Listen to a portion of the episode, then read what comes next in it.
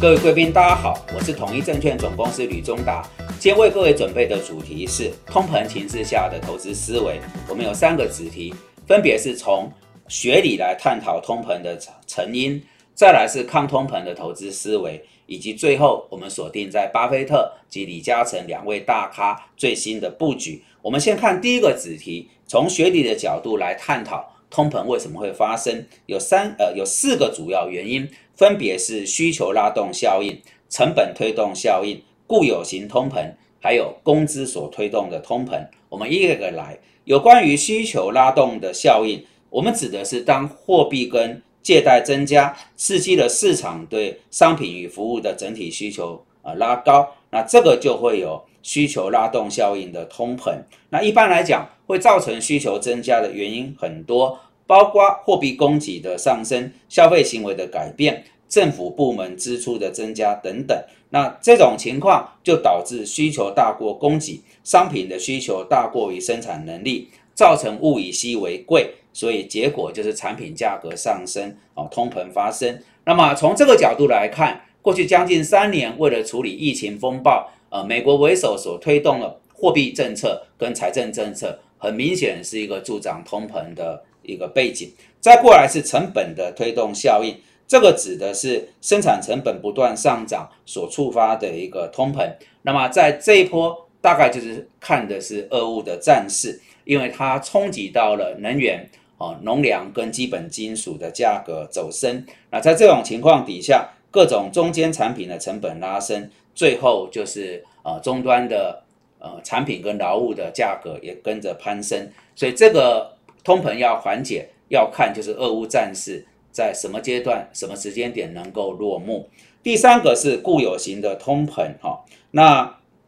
这个又叫做内在通膨。那一般指的就是通膨里面最棘手，叫做民众消费者的预期心理。那怎么说呢？各位，如果因为呃生活的成本拉高，那么员工很自然就会去跟老板要求加薪。那么再来。政府基于保护劳工权益，也会调整这产业的一个基本工资。那厂商面临这些林林总总的原因啊，导致它的经营成本拉高，最终就会转嫁给消费者，它会形成通膨哦。那这个就是我们在后面阶段要关注的哈，因为通膨最难处理的就是民众的消费者的预期心理。第四个是工资所推动的通膨，这我们之前有略微带到，就是。当这个一家公司的呃工资拉高，要么是工会哈员工的集体啊希望老板加薪，要么是政府啊啊调整了基本工资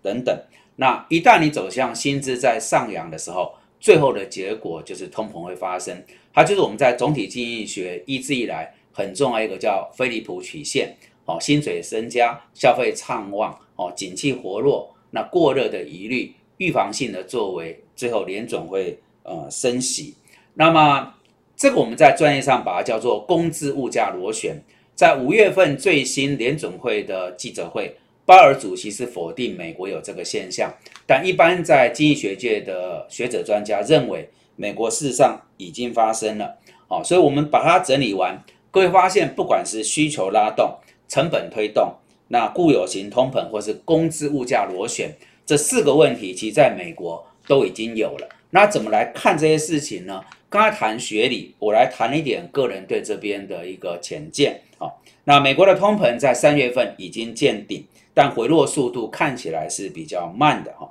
那供应链的通膨有缓解，可是劳动密集型的服务业的价格还在上扬，特别是在餐饮业的部分，很明显。那工资跟物价所形成的一个呃螺旋式的上扬，暂且看不到终结，所以美国的通膨有一种往结构性或是慢性化发展的方向。好，我们一样谈一下学理。经济学家认为，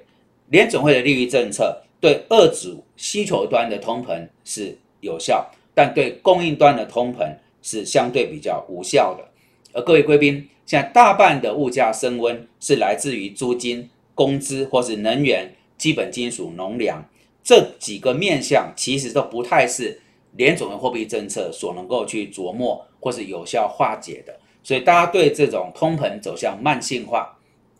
长期化或是结构性的一个变化，还是要有戒心。虽然美股跟台股已经进入反弹一段时间，但只要导致这一波啊美台两地大跌三千点，通膨升温跟联总会升息的循环，它没有办法比较明显的缓解或厘清。我想啊，就是反弹啊，目前并没有很明显是所谓回到啊什么回升或是很大的一个正向轨道的迹象哦，这提供给各位参考。再过来就是抗通膨下的思维，先看个统计资料，在一九七零到一九八零，美国处在停滞性通膨的时候，当时标普五百的年化报酬是负一点二趴，而后通膨死了。从一九八零年到二零二零年，疫情爆发那一年。在这四十年里面，人类处在一个低通膨啊，然后是一个相对比较低档利率的情况底下，标普五百的年化报酬则是提高到八点二趴。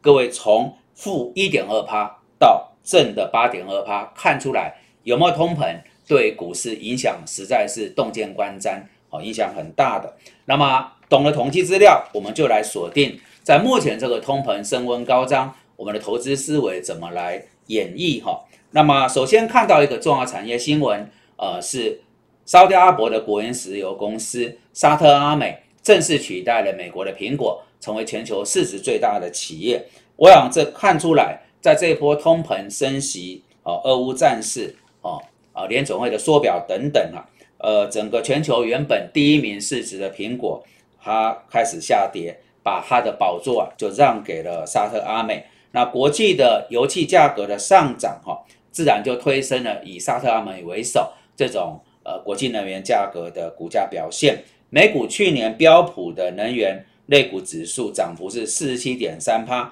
今年来再超呃涨这个五成左右。那俄罗斯是全球第二大能源输出国，呃，它的土地跟欧洲是相连。跟各位报告，俄国的石油在欧洲市占率是二十六趴。天然气是三十五趴，所以代表什么？西方以美国、欧洲为首展开对俄国的制裁，但事实上，欧洲国家、北约组织，它对俄国的能源依靠是非常之深的哈。那么这场俄乌战事导致国际油价创了十三年的新高。那沙特阿美是沙国最大的这个国营企业，主要业务就是油气的生产跟输出哈。过去这档。股票是以高配息来吸引国际热钱，那比较稳定。但这一波啊，因为俄乌战事导致国际能源价格走高，它的股价也在四月份创了挂牌以来的新高。看它的营收获利也有类似的迹象哦。呃，第一季的获利啊，飙升了八十二趴，达到三百九十五亿美元，也是它挂牌三年来单季获利的新高。所以它的。呃，市值已经冲到二点四九兆美元，目前超过苹果，成为全球资本市值最大的一个公司。我想顺着这个脉络走，把我们几次提到股神巴菲特，呃，年初以来增持的西方石油或是雪佛龙，哦，目前在能源股这边的布局，我想都看出来，国际能源还是一个在抗通膨底下相对比较受到青睐的工具。再者，有一个就是资金。开始从这个科技股流向所谓避险概念，呃，我们来一个一个看。破克夏巴菲特的这家公司，呃，三月底它创了股价的新高，但接着五月初，因为它中间的布局啊有一些不如预期，它股价有下杀。但目前呢，因为它重压能源股，所以又重获资金的青睐。今年以来，破克夏这张股票在全球前十大市值。它的涨幅仅次于刚刚所谈到的沙特阿美哈，那再来就是江森江省，这个在美国是一个很重要级消费品的一个公司，那么它的这个股价这一波也上涨了将近两成，好是历史的新高，也第一次挤进了全美前十大的呃市值，那代表什么？国际的热钱现在有一批跑到这种美国重量级的消费品公司去做避险。再者，我个人在美国念书，大有点感觉，这些学生的保险啊，都是一家公司叫联合健康集团，它也是因为资金的避险而流入，创了股价新高。所以另外一个逻辑，我想除了能源以外，可以锁定美国一些很有特色、世界级的公司。刚才谈到都是价值投资，包含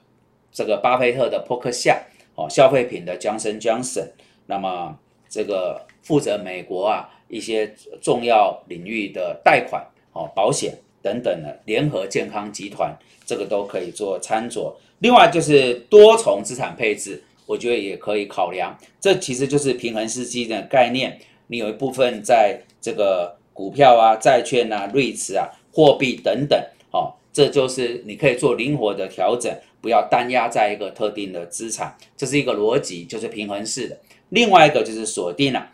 成长投资跟价值投资，比如说成长投资，你定时定额扣款美国或台湾的电子股。价值投资，你就锁定刚刚我们谈到美国这些呃比较景气循环的，好比较消费的，台湾也可以找。你把两边都各做定时定额，我觉得也是一个不错的思维，就价值跟成长两方并重。那这样的逻辑就来谈，不管是平衡式基金的多重资产配置，还是成长投资与价值投资并重，都是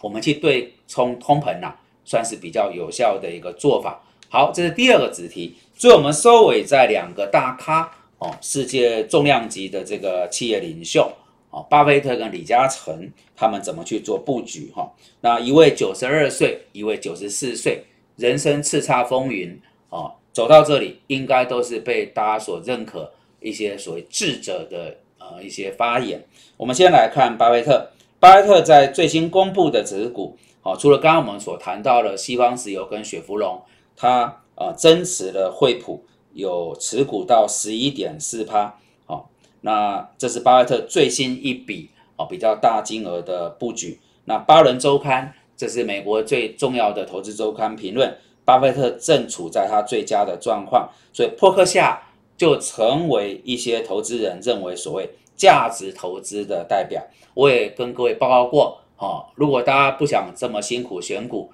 只要锁定股神的公司。去做副委托哦，做相关的这个中长期定时定额的存股，我觉得都是一个可以考量的方向。再来就是九十四岁的香港首富李嘉诚，他辖下的长实集团在越南胡志明市投资。那么这次上海的防疫封城，让越南的生产角色更为突出，而以越南带动东协国家的发展潜力越来越显著。李嘉诚在这个时候出手去布局越南，也凸显了越南市场的一个呃重要性哈。我想越南参与了几个呃亚太的经贸集团，然后在东协国家里面，呃，它也是香港最大的一个出口市场。那如果李嘉诚香港首富超前部署越南，或许各位在比较中期以上的角度，也可以思考越南概念股。我想根据这两位九十几岁。大咖大佬的投资智慧看出来哦，能源，然后价值投资当道哦，再者就是越南概念股哦，这人家可以到今天这个影响力，都不是呃这个空穴来风哦，都不是浪得虚名哦，提供给各位参考。那最后还是要提醒，呃，现在这个盘就是跌升反弹，它跟多头上涨是不同的逻辑跟思维。那既然是抢跌升反弹，年限。非常非常重要，好，就刚刚我们有提出来一些参考，就是站稳年线可以比较趋于呃正向，但是年线就要视作一个初步的观察点哈，那不然呢，如果年线之下还是承压，我认为整个仍视为跌升反弹，仍要控管风险哦，控管你的资金，做好您该做的停损停利，然后没有什么太清楚的趋势波段。短进短出，还是我们这几次频道的主要建议。好的，以上我们在这边结束今天为各位准备的主题。如果各位觉得我们的讯息有助于判断跟操作，敬请帮忙按赞、订阅、分享跟开启小铃铛。感谢各位的参与。